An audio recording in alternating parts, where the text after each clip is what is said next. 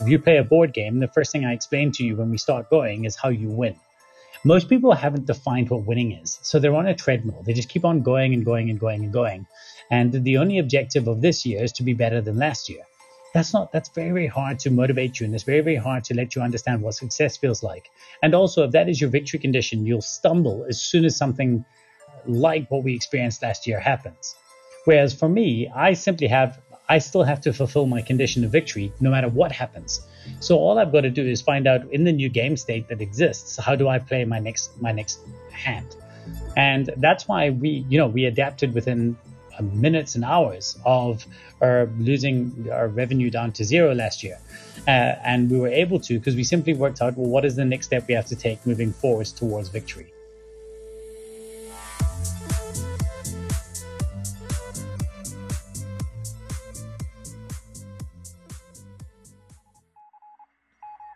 This is the Angles of Latitude podcast, session number 196, with the founder of The Missing Link, Rich Mulholland. This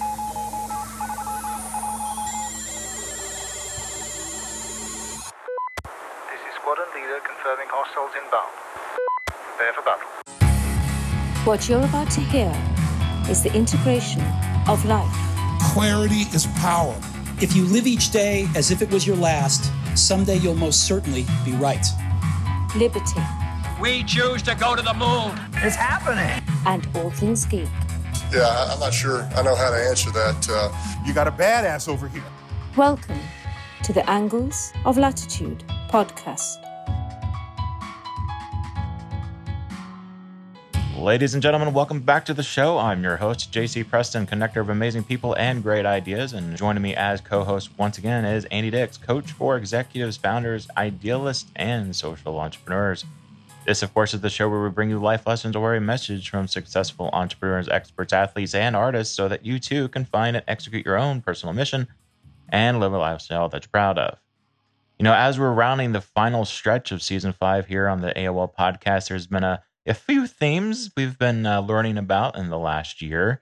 Uh, a couple have been uh, one, your why and your passion is, is great to know, but it will only get you so far. Uh, there will be days when you're actually going to have to rely on your purpose to get you through the hard parts in your, in your life and business.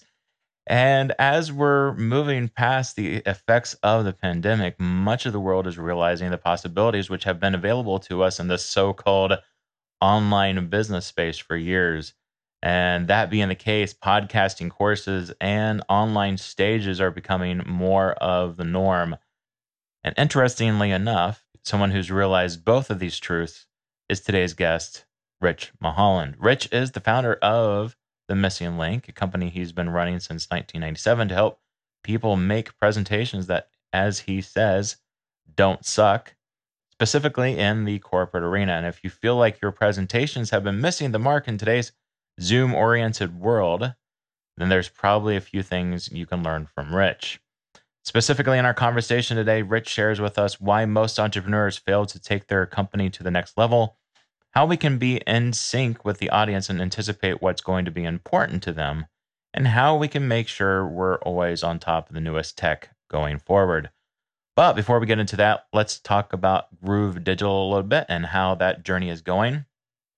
Well, I have to admit, uh, things are going spectacularly well. Uh, recently, the team over at Groove added Groove Blog, which, with a few clicks, you can have a functional blog right away. And not only that, but it functions a lot like posting a post on, say, Medium or LinkedIn. If you're familiar with those platforms, it's uh, pretty intuitive.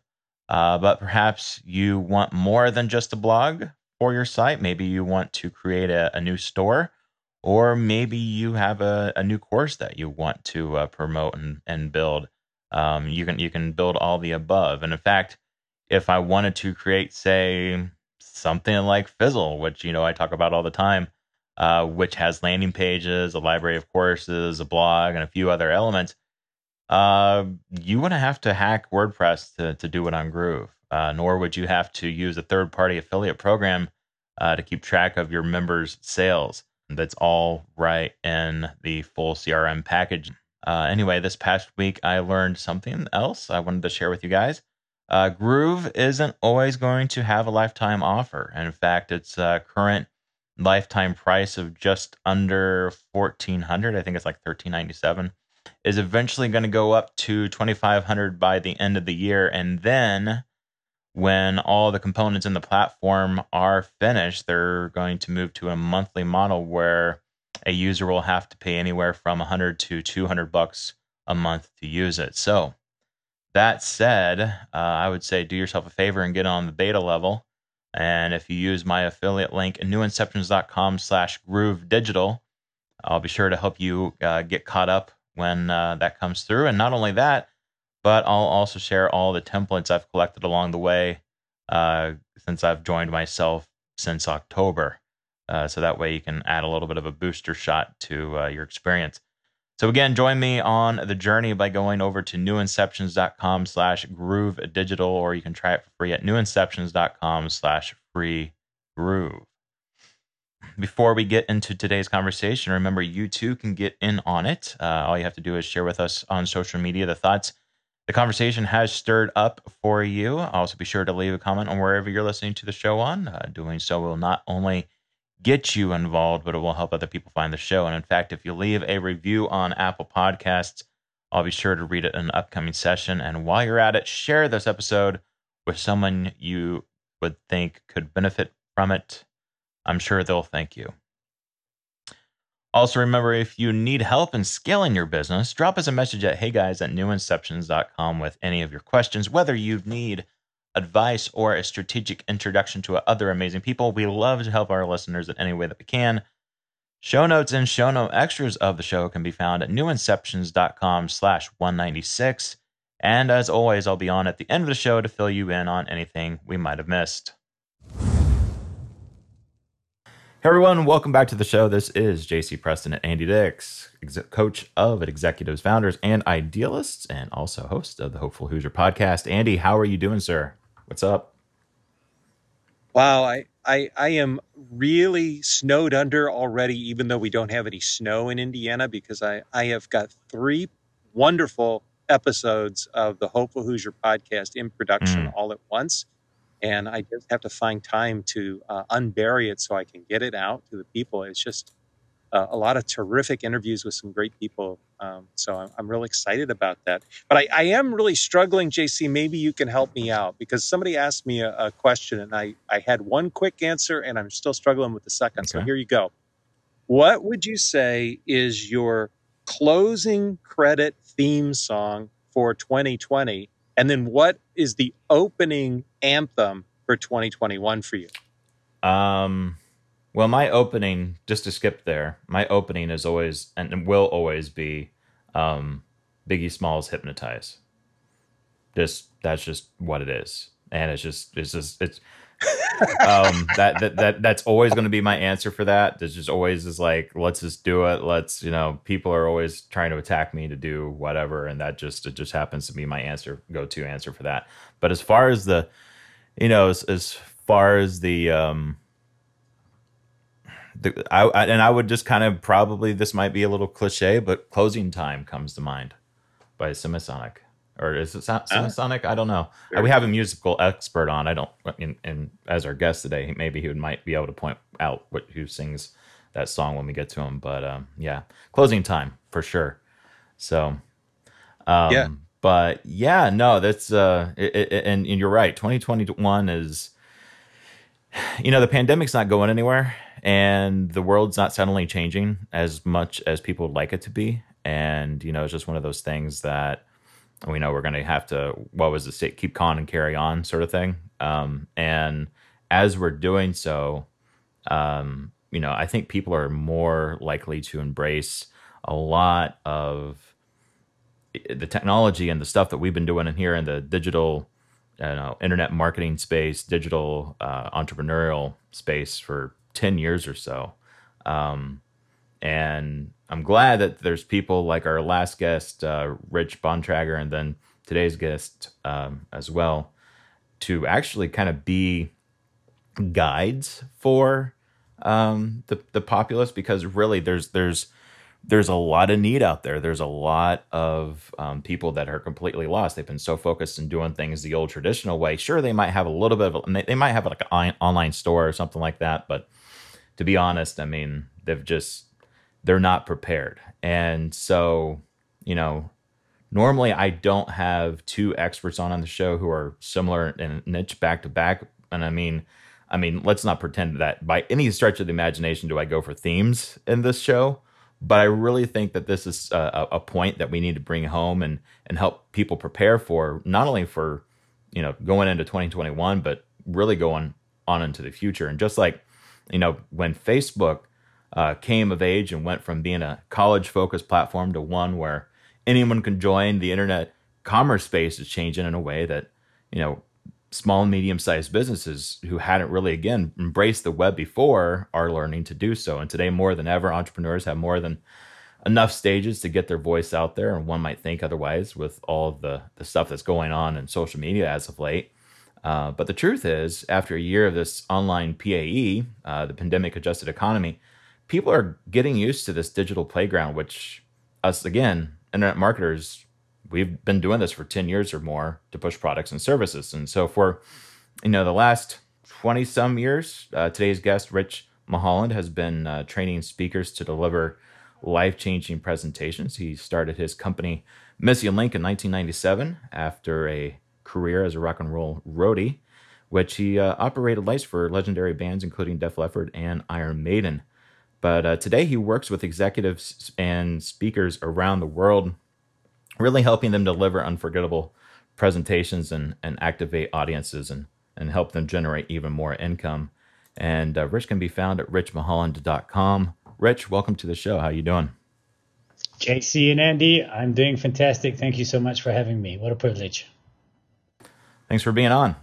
So, Rich, let's let's talk about this this missing link because there's something I'm kind of cloudy on as far as the the jump here. Um, as the story goes, you know, you had this life changing moment during uh, this UB40 show when you know you were standing on stage and watched out into the audience as this ultra bright light just shone, shone on you and and probably swinging around the the stadium and you're just wow there's all these people and i'm assuming up to that point you know you hadn't had anything any experience quite like that. So the backstory of that was that on that particular day, I was part of the lighting crew, and I'd been climbing up the stage uh, at the stage wings. It was a very very heavy wind that day. The city was Port Elizabeth. It's it's our Chicago. It's our windy city, and we were worried that, that the the scrim that covers the PA system, that's that big graphic on the you know on the wings of a stage was going to come down. So my boss grabbed me and he said, "Climb up with me, bring a knife. We've got to cut this thing down." the worry was even though it's a very lightweight bit of material, it would look like the stage was falling over, it would cause a trample. So I was at the top, and, and like that city cliche, when you're sitting on a branch and you you you cutting you cutting the the wrong side, I was holding on to the the bar when I cut it. So it pulled me off, and I was actually hanging out over the audience. And my, luckily, my boss's side was still there, and he kind of yanked me back. And I stood there at the top of the stage. People were screaming below. Uh, I was at the very, very, very highest point of uh, of the the side wings, and, and I started to cry. And my boss came up to me, said, "Do you have a show call?" I said, "Yes." He said, "We'll move somebody to do it. I want you to come and find me during the show." And so during the show, the show had started. You know, it was uh, we were a couple of songs in, and he took me out Ali Campbell was singing in the, in the you know downstage center position. He took me off to the the wings on stage right, and he sat me down, and we were waiting there for a second. And all of a sudden, these lights called Molefay, they're the big lights that really blind mm-hmm. the audience. They came on during the chorus, and the whole audience went crazy.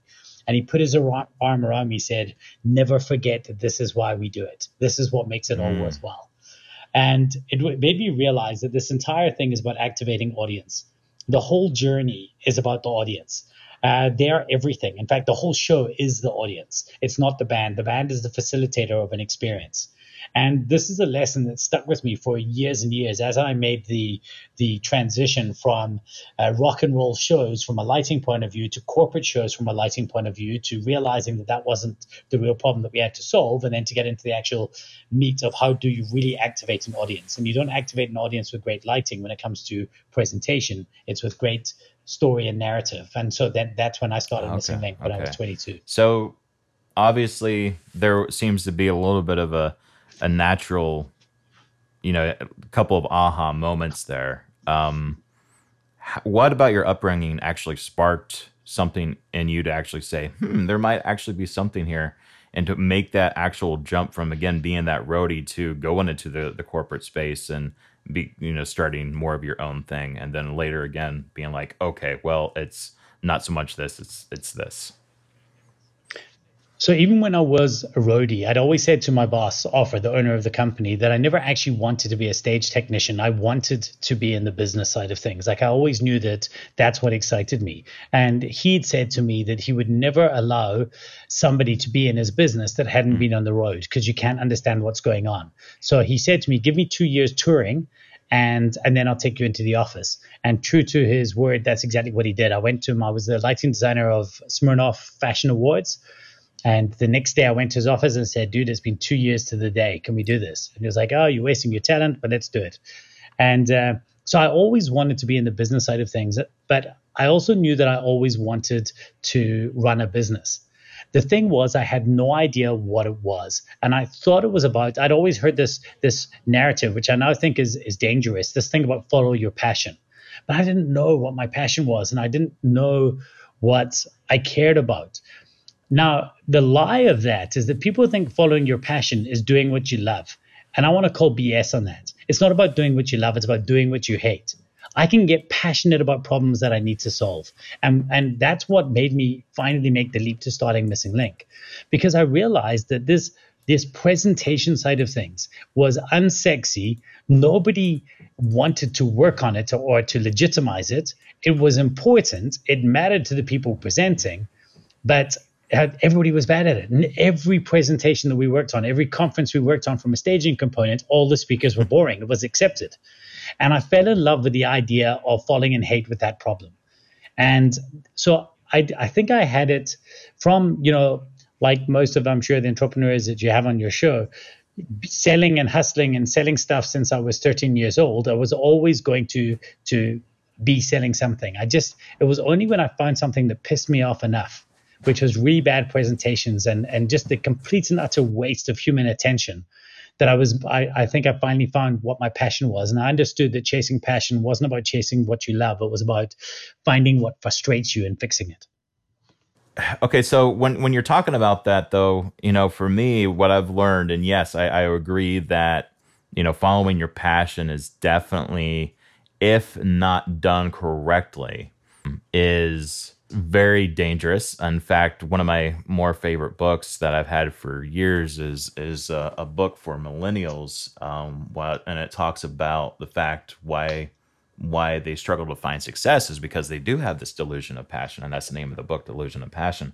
Um, but when you pair that with your you know so if you're saying that the passion is where you see where you personally see yourself fitting into the world but then you pair that with your your purpose right?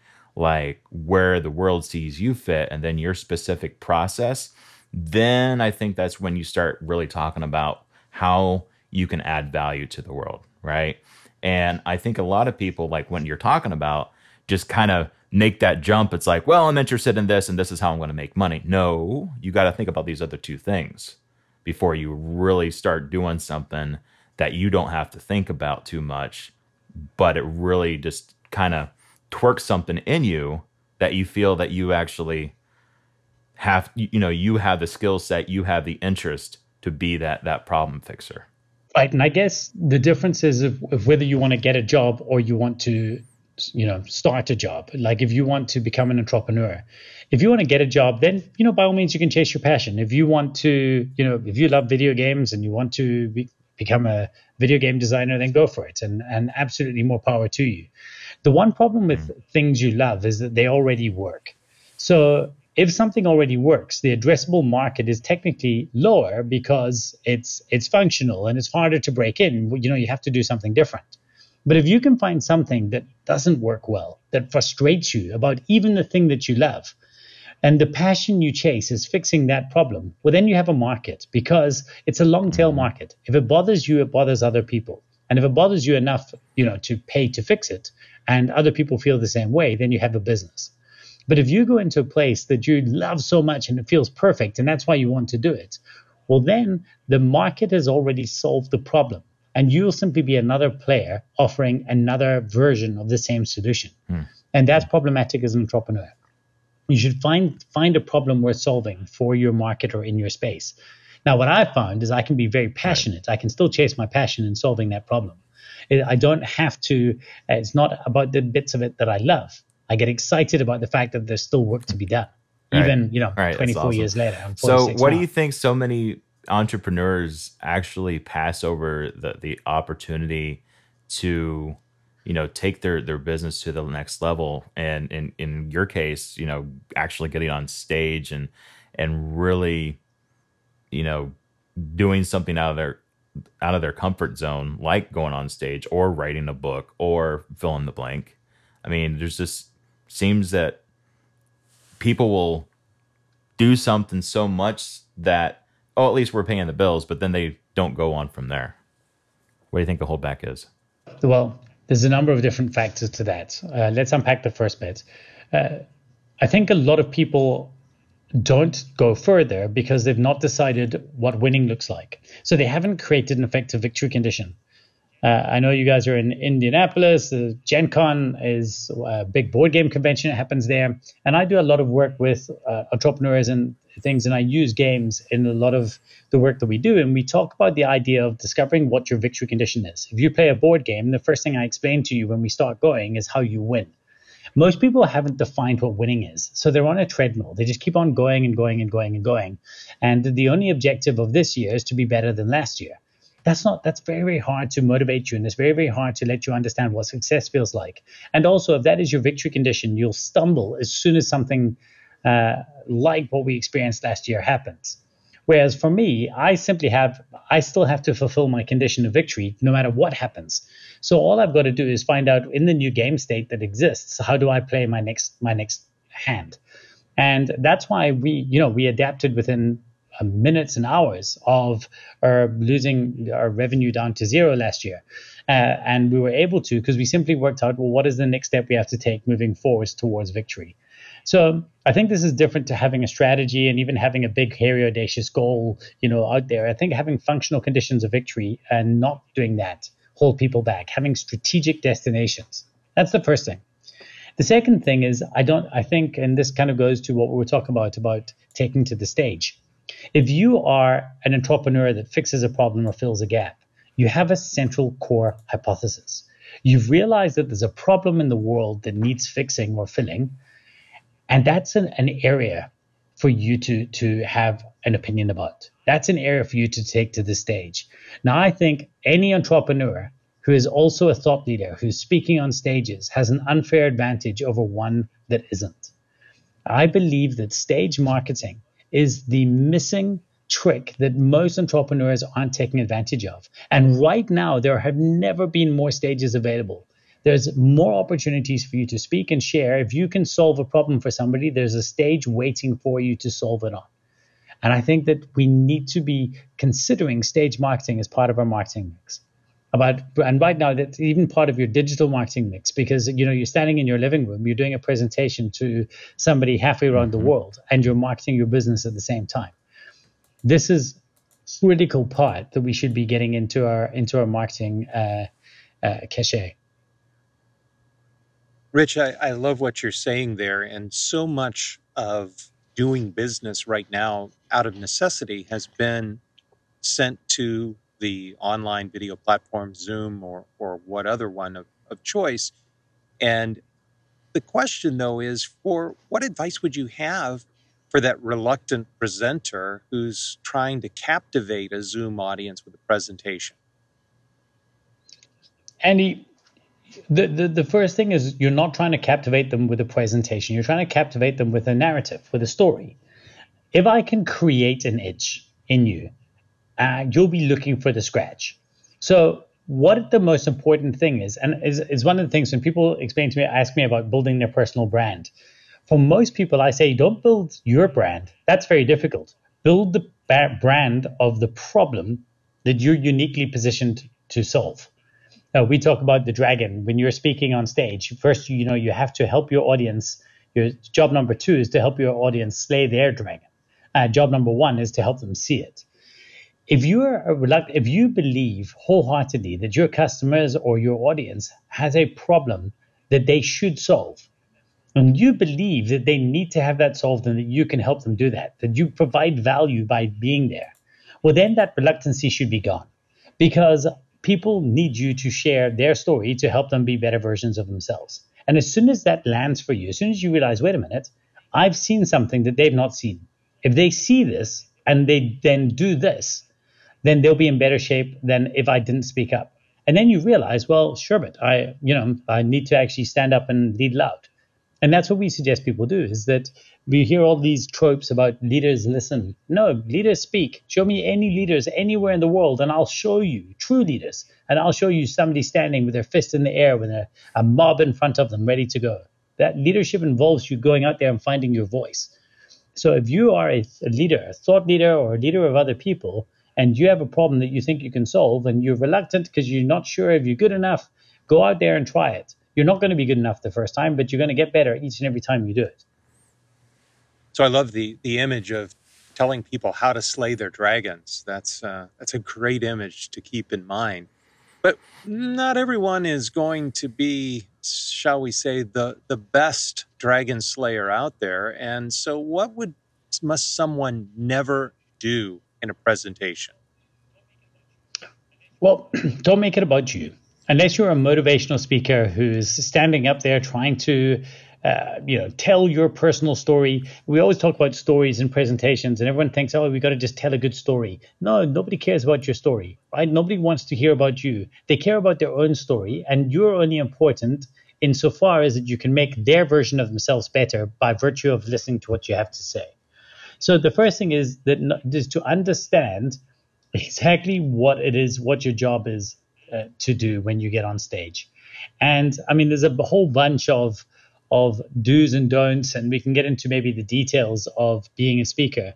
But the next thing is is stop if you for um, even when you realize that you've got this tool to help people, it's not about selling the ambulance, right? It's not about selling the cure. It's about selling the accident. If you sell the accident, the ambulance sells itself a lot of presenters, or even let's say take this from a point of view of an entrepreneur standing in front of a customer, they stand up there and they talk about their solution, but nobody needs your solution if they don't think they have the problem.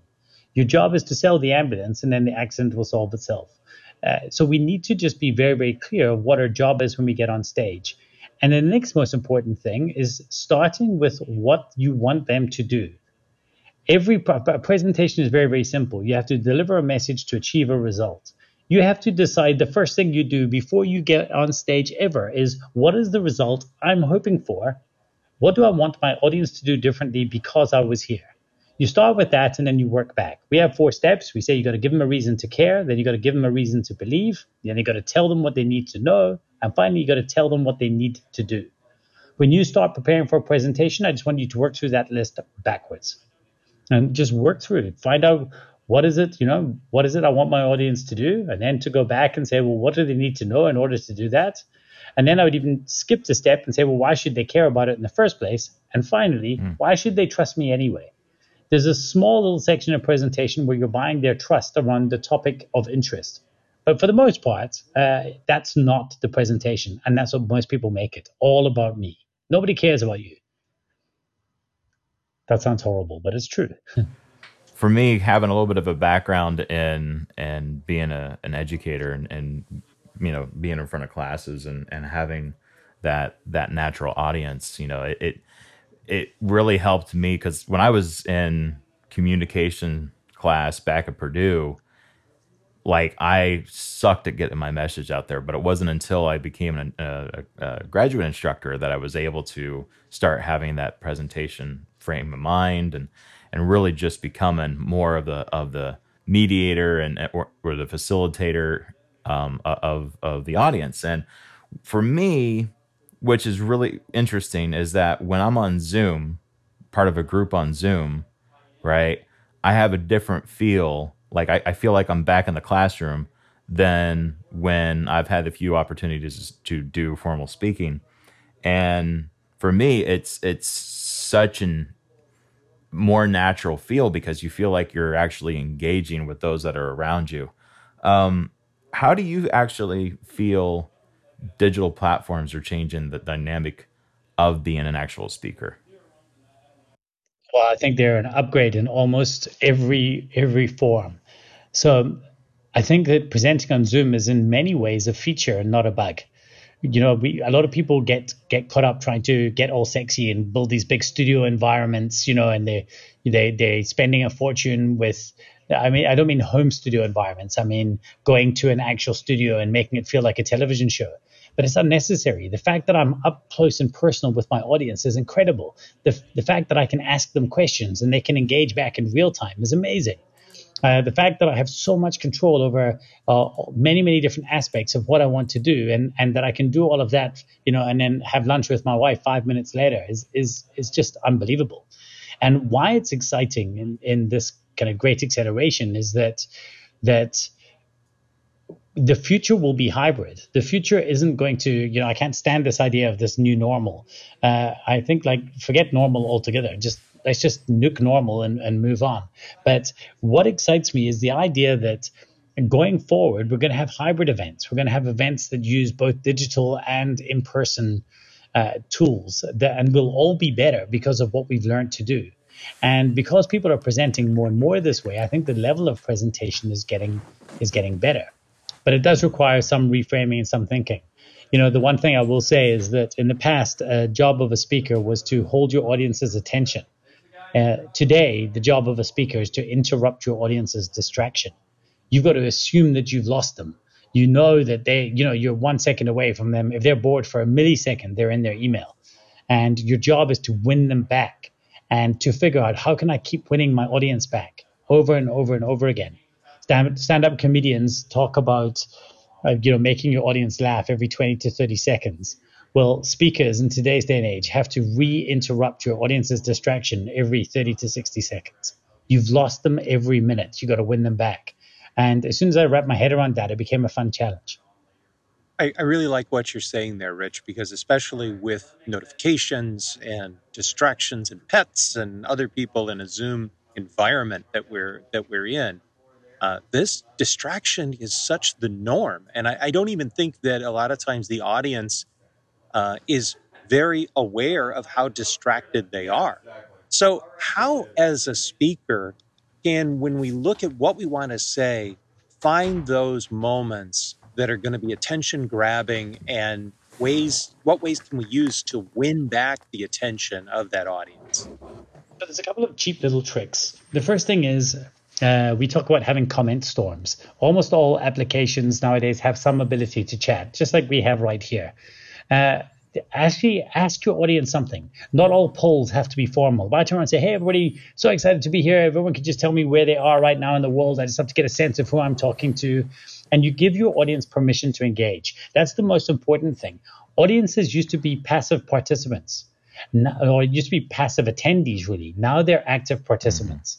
So we have to move them and give them permission to go from being a passive uh, attendee to say, hey, you're part of this now just jump in, chat. If there's anything you I say that you think's funny, just you know, give me a laughy emoji, and I know that I'm on track. And they do, and that's the first thing. And then throughout my presentation, I might say something like, "Hey guys, um, oh, I've, I mean, I'm reading this great book at the moment on Audible. It's by Matthew McConaughey. It's called uh, Green Lights. If you've not seen it, and I'll say to somebody like, listen, if somebody wouldn't mind, jump onto Audible and just find me the link and paste it in here. And I put my audience to work, and somebody runs away, and a few minutes later, some links appear, and I say thank you, and I chat to them.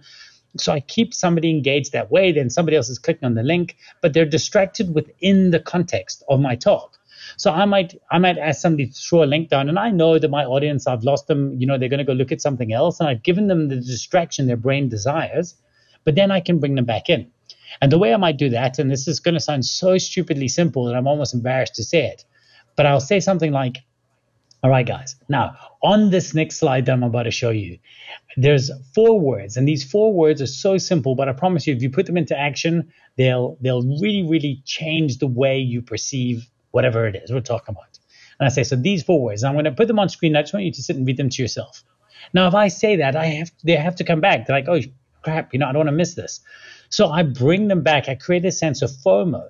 And by using these little things, like as you can see on this slide here, as this image so well represents. And then your audience can come back and say, what image? And then they'll come back in to have a look. The next thing, I guess, on that then is is when it comes to your slides, you know, less to the power of more. Have less information on your slides. Mm-hmm. Obviously, that's a that's not just in online presentations, but how you can have more slides. So I go through it used to be that I'd be on roughly a slide a minute when I was presenting. Now I'm on a slide every you know 30 seconds or so, and I'm changing them and I'm moving through them so that the audience know that if they go away for too long, they'll miss something. So you've got to train your audience into that's what's happening.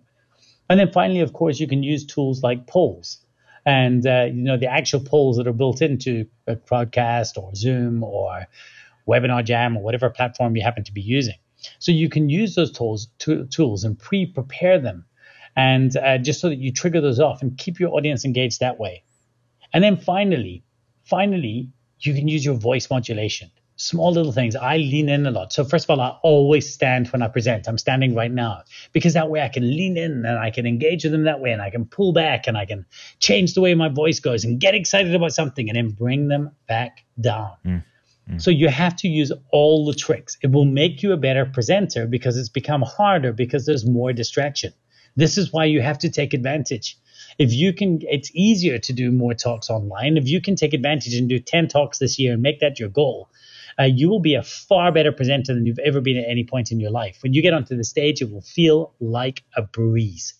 Sorry, that was a very long answer, but I got carried away. very, very good. Great tips. The one thing that we haven't really touched on, though, and I know it's a passion point for you is in the marketing, the selection of the story itself, using stages as a marketing platform. There's so many different key points from a speaker's perspective that you want to share. How do you eh, coach somebody to think like the audience, though, and anticipate what's going to matter to that audience, not just what matters to the speaker themselves? Right. Well, there's two ways to do that. The hard way is to try to anticipate what your audience will care about. And the easy way is to try and make your audience care about what you want them to care about. So that's why the first step of our presentation is to give your audience a reason to care. Your job is to make them to create a gap in their mind so they care about what it is you're about to tell them. That's that's the most important beginning. If you cannot if you can't convince your audience that what you say matters up front, and if you can't make them curious, well then then you know it's a it's a whole bunch it's very very difficult. You know the old thing is people always say know your audience. You cannot know your audience. You can know the context of your audience or the context of the event you're speaking at and you can know your mandate. But your job is not to go to where your audience is but to bring your audience to where you live and to where you exist and once you can figure out how to do that, and often it could just be with just the, the first two or three minutes of your presentation, can get your audience on the hook. You know, it's like when somebody tells you a story and you gasp or you get goosebumps. That's because you feel like you were there. If you can get your audience to feel like they're part of whatever story you're telling them at the beginning and give them that feeling, then you've got them on the hook. Now they want to know, you know, who did it. They want to know the the the, the, the punchline of the joke and once you get them there, you're in great shape. That's so much easier than trying to predict what you think they would be interested in. Create that interest. Hmm. You know, you've expressed that um, you don't like the phrase "the new normal" in your in your YouTube channel, and I've personally become accustomed to again using the phrase "pandemic adjusted economy." But let's face it, I mean, all the pandemic has really done um, it, when it comes to business has moved up the timeline of people embracing this this new technology.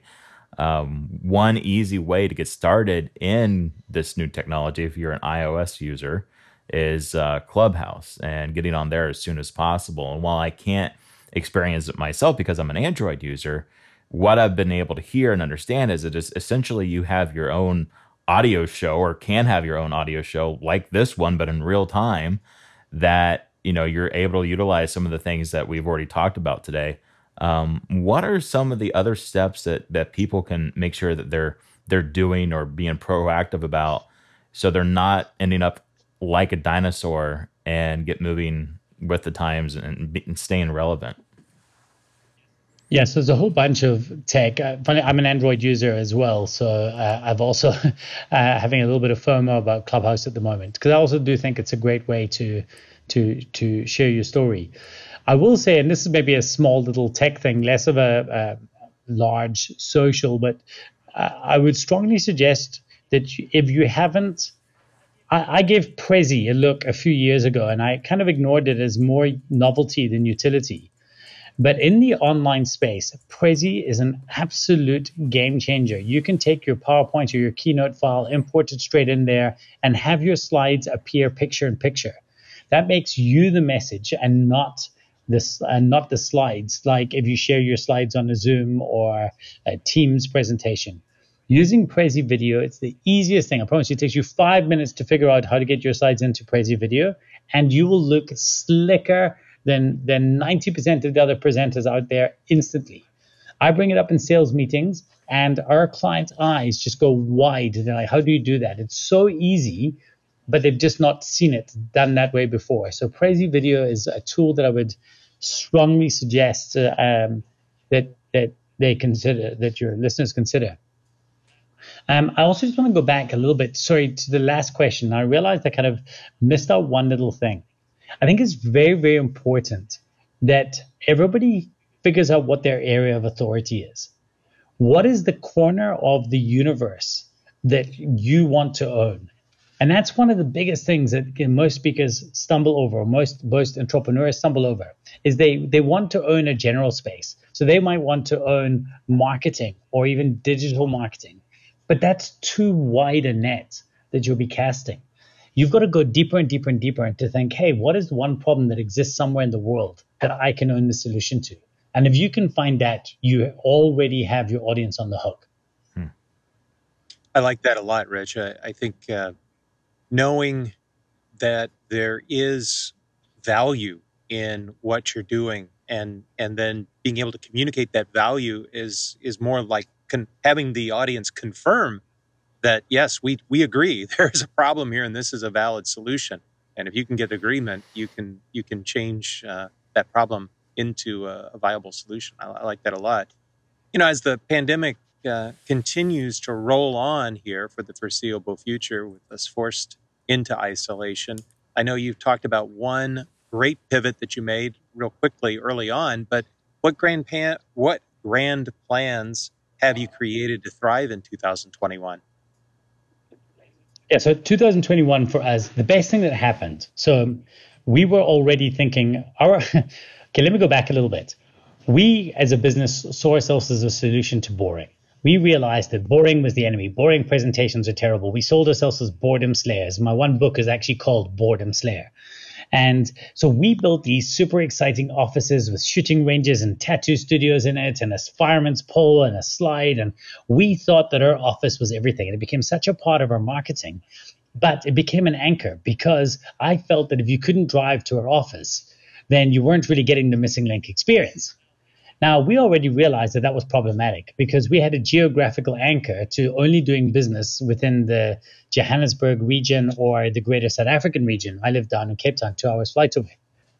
So this was frustrating me. Then all of a sudden, uh, we, were, we were trying to get our customers to speak more and to do more work on Zoom, but for the most part, they wanted to deal with local suppliers or somebody they could, you know, invite over for a cup of coffee the best thing that has happened now is those geographical handcuffs have been removed. So now we're doing work all over the world. And that is absolutely, I know this is, this is I'm almost embarrassed. I never realized how easy it was to be an international company until last year. Hmm.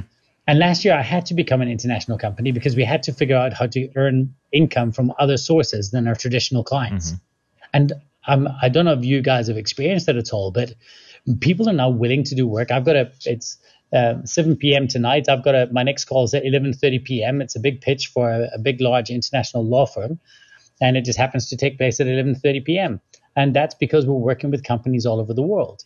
This is the year we've chosen 10 logos of well, we've chosen 20 logos of 20 big companies, and we have those on our company strategy document, and we're going to be working with 10 of them by the end of the year. And in the past, I would have said this is a big, hairy, audacious goal. Now I just think it's a decision.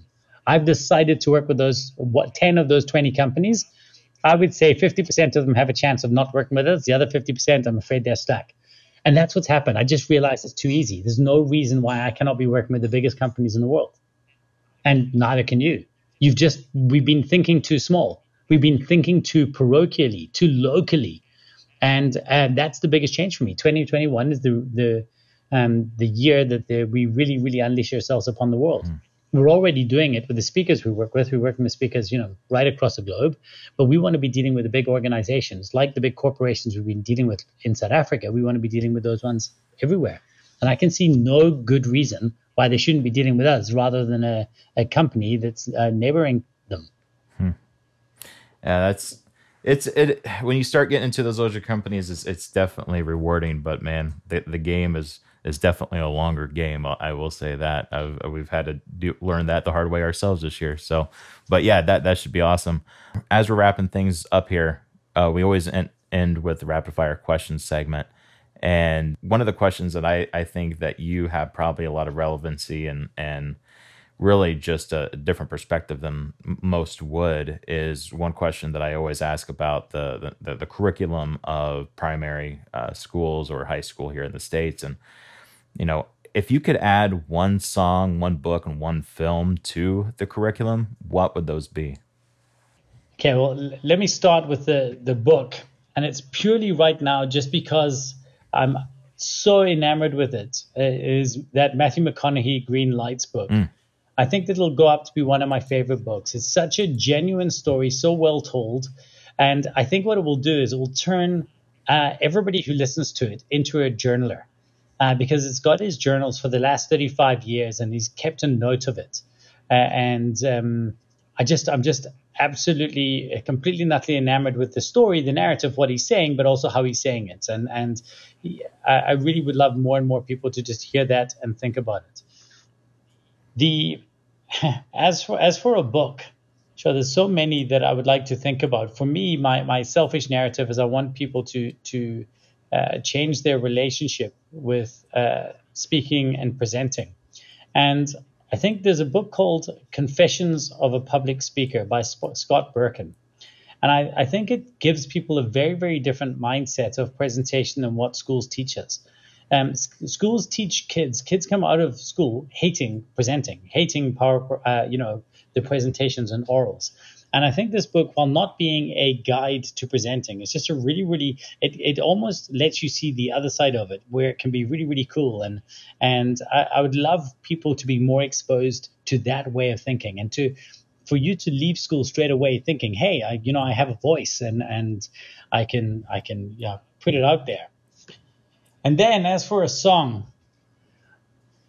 there's my selfish answer would be uh, anything by the band Rise Against, just because I believe that everybody should be into punk rock. And the reason I think that everybody should be into punk rock is I think that every social change we see in the world today, uh, punk rock bands have been singing about for 15, 20 years and punk rock bands lead the way. My favorite band is a band called Rise Against, based in Chicago, and uh, uh, probably my favorite song of theirs is a, a, song called Satellite. But I'm not sure that would be the song that would change the way kids uh, see things. But I do believe that music should be more than something you listen to. Music should be something that moves you. And I think some of this more accessible punk rock music can, can you really, really create it, it, it empowered me and changed me, and it put a value system inside me when I was a kid, made me want to be a better person, and made me want to challenge the status quo. And and I think all of us need to to uh, to be listening to music that our parents wouldn't approve of uh, when we're young, and I think that's a really good place to start. that's great. Rich, what's something that you've learned recently that you're excited to implement? I've learned recently that um, okay, so that I am implementing. Uh, I, have learned recently that I can type and walk at the same time. So as I stand here right now, I'm standing on a walking pad. Uh, I've been using it since I came back to work this year, and I get through about 10 kilometers. I'm not sure what that is exactly in miles um, every single day. And I really believe that people should be mooring, moving more uh, throughout the day. I've also tried to, uh, and I'm trying to make this consistent. Uh, I do micro workouts. So I have these pings every hour, and I go, I've got a pull up bar, and I go and do three pull ups. And I know it sounds like a crazy thing to say on a business podcast, but finding ways to create physical exercise throughout your day. I, I'm feeling a little bit flat. I've been walking, getting things going, creating movement, and then I go and I bang out a couple of pull ups, and I just come back feeling really, really turned on. I think you've got to find ways. I, there's a guy called Dan Vinson based in Colorado, and he's got a, a, a monkey podcast, and he talks about all day exercise and the importance of breaking your workout into the whole day. So that's something I've been excited to really, really try and make part of my routine. So much so that I put these little alarms in my phone, and it's not just about walking away from my desk. It's actually about trying to burn proper calories and switch my brain on. So I've become quite obsessed with that of late. What's the name of the the walking platform you're using? It's the R1 Pro. The, it's called the Walking Pad R1 Pro. Cool, cool. It's super cool. I'm in love with it. nice. Oh, and uh, can I share? Can I share one other yeah. little thing? Because it's just a new gadget that I've been yeah, trying. Yeah. It's a tool called, and this is for people when you're in a lockdown and you're not allowed to kind of go and run outside and things. If that, if that happens, it's called a moon runner, and it basically is a running tether that you tether yourself to a mount, and it's got all these sensors in it, and you run against it and I was skeptical about it, but it's surprisingly fun. So I, I hook it up to a mount above my door and one of those TRX mounts, and I just sprint. And there's all these apps to control how fast you're going in intervals, and it's surprisingly better than I thought it would be. So that's just related, but cool. worth checking out if you if you want to go for a run but you don't want to leave your home. That sounds pretty cool. I like that. Uh, if you could spend one day doing a job or running a business that you're currently not, what would that be? Uh-huh. Okay, so this definitely goes against what I said about chasing your passion, but I'd really like to, like, I fantasize about owning a board game cafe where all I do all day long is is play games with people and teach them how to play. And my wife would be in there. She would she would love to. I mean, my wife's an artist, but like, uh, if it was one day, she would come in and she'd help me run it. So that would be a lot of fun for me. If I could run a board game cafe that's like the best one you've ever been to and make people realize that, that board games are cool, then I would absolutely be all over that. Yeah, I, I, think it's a bit of a retirement dream for me for now, but but uh, but I keep I keep flirting with it. I can almost be now. That that just sounds. Well, there's awesome. actually Andy. There's one up on 86th Street, um, Dragons and Brews or something like that. I'm I, maybe I'm mixing two two two uh, cool restaurants together, but yeah, that's definitely a thing. And yeah, no, I love it. That's that's cool. So, Rich, name one thing under a hundred dollars that's changed your life for the better. Uh, I bought a thing called a Go Cube. It's a, a Rubik's Cube tutorial. So it's it's a Bluetooth controlled Rubik's Cube. Well, not Rubik's, but like whatever speed cube. But you know, because I know Rubik's is a brand name. And I bought it in Dubai airport coming home from a speaking gig. And it teaches you. There's a little app, and it teaches you how to solve a Rubik's cube. I do. I, I must. I've got a, a, cube in my hand here. You can hear it, and I must solve Rubik's cubes because my brain always has to be solving things. Like I've always got to be doing something, and I basically solve it and shuffle it about 20, 30 times a day. And I'm always doing it on calls with people. And there's always that moment where they're like, oh my God, I can't believe you can do that so quickly. And it's become my party trick. And I'm now the guy, I'm now the 46 year old with a Rubik's Cube that can solve that in front of people. and um, it's, it was so fun learning to do that and it's so easy. It was like one flight on. By the time I landed in Cape Town from Dubai, I could. It still used to take me about ten minutes at a time. Now I'm down to just under two minutes. But on the flight from Dubai to uh, uh, Cape Town, I figured out that I could actually solve a Rubik's cube. So it's a little device called a Go Cube, and it's my guilty nerdy pleasure that I strongly suggest you check out. That's so cool. I know that's not really the life changing thing. If there was one other life changing thing that I could add on there, there's probably more financially life changing. I bought myself last year a subscription to Fool.com, the Motley Fool. They they have a, a, a kind of stock picker newsletter, and it really really has made me financially smarter and a better investor. So I've really really enjoyed that as well. And that's ninety dollars for a year. Hmm. Cool. I'll definitely have those up in the show notes. Uh, final question: How does someone realize that they're living their personal mission? Uh, again, we've talked about that a little bit uh, already during this conversation, but how does someone actually realize that they're already currently doing it? I think maybe the the more important question is for most people is to realize that you're probably not doing it and to stop accepting that. I think most people aren't living uh, and you'll know it when you when you wake up in the morning and you feel satisfied or when you go to bed and you you know you feel content. But if there's a lack of contentment then you're probably not yet living your uh, your personal you know mission or vision or, or what you want to mm-hmm. be and it's to try and actually figure out what that is. I think the main reason that most people aren't is they haven't decided what that should be.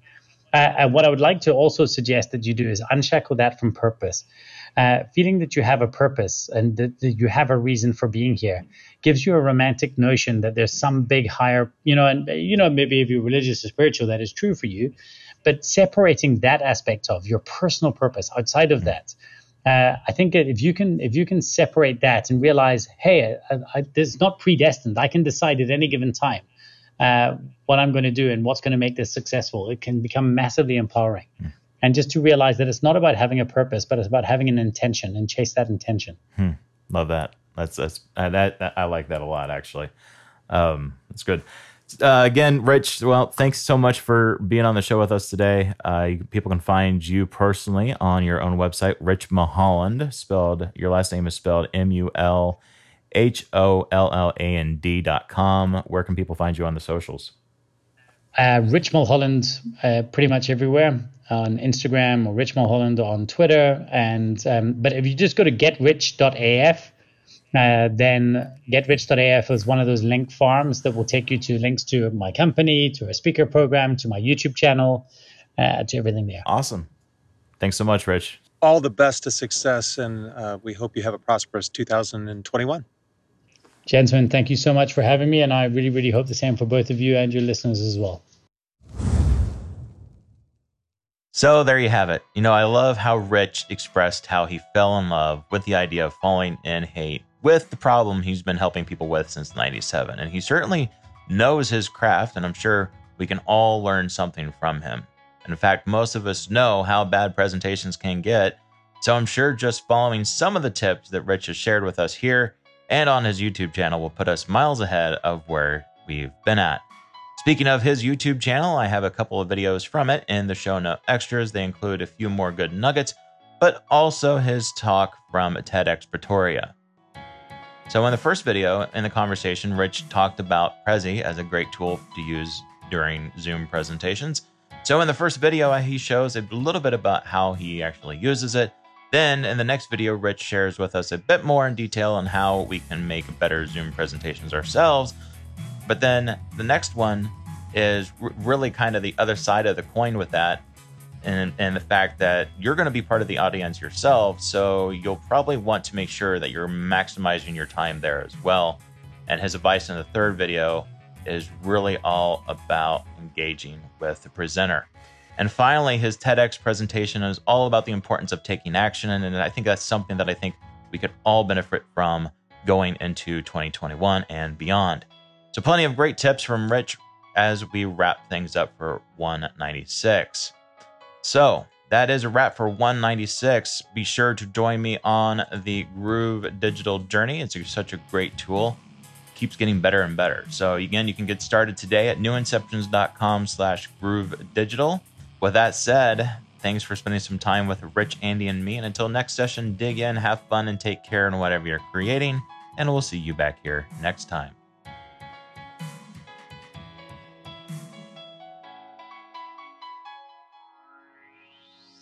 Thanks for listening to the Angles of Latitude podcast. Connect with us at home, at work, or on the go at facebook.com slash newinceptions, on Twitter at newinceptions, Instagram at new.inceptions, and on the web at newinceptions.com.